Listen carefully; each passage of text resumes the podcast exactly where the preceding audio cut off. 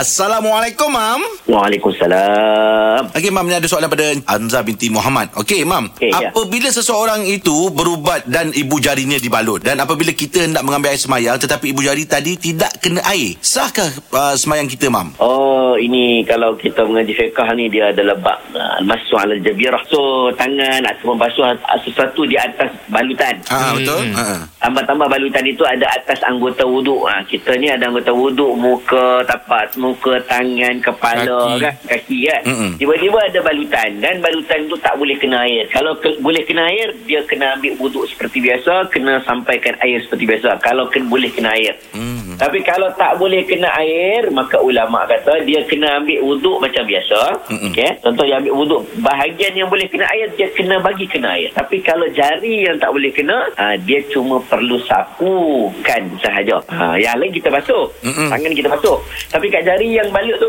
dia sapukan saja. Ha, maksudnya dia berisyarat ha, atas balutan tersebut maka dah dikira sebagai ambil wuduk. Oh, gitu. Oh.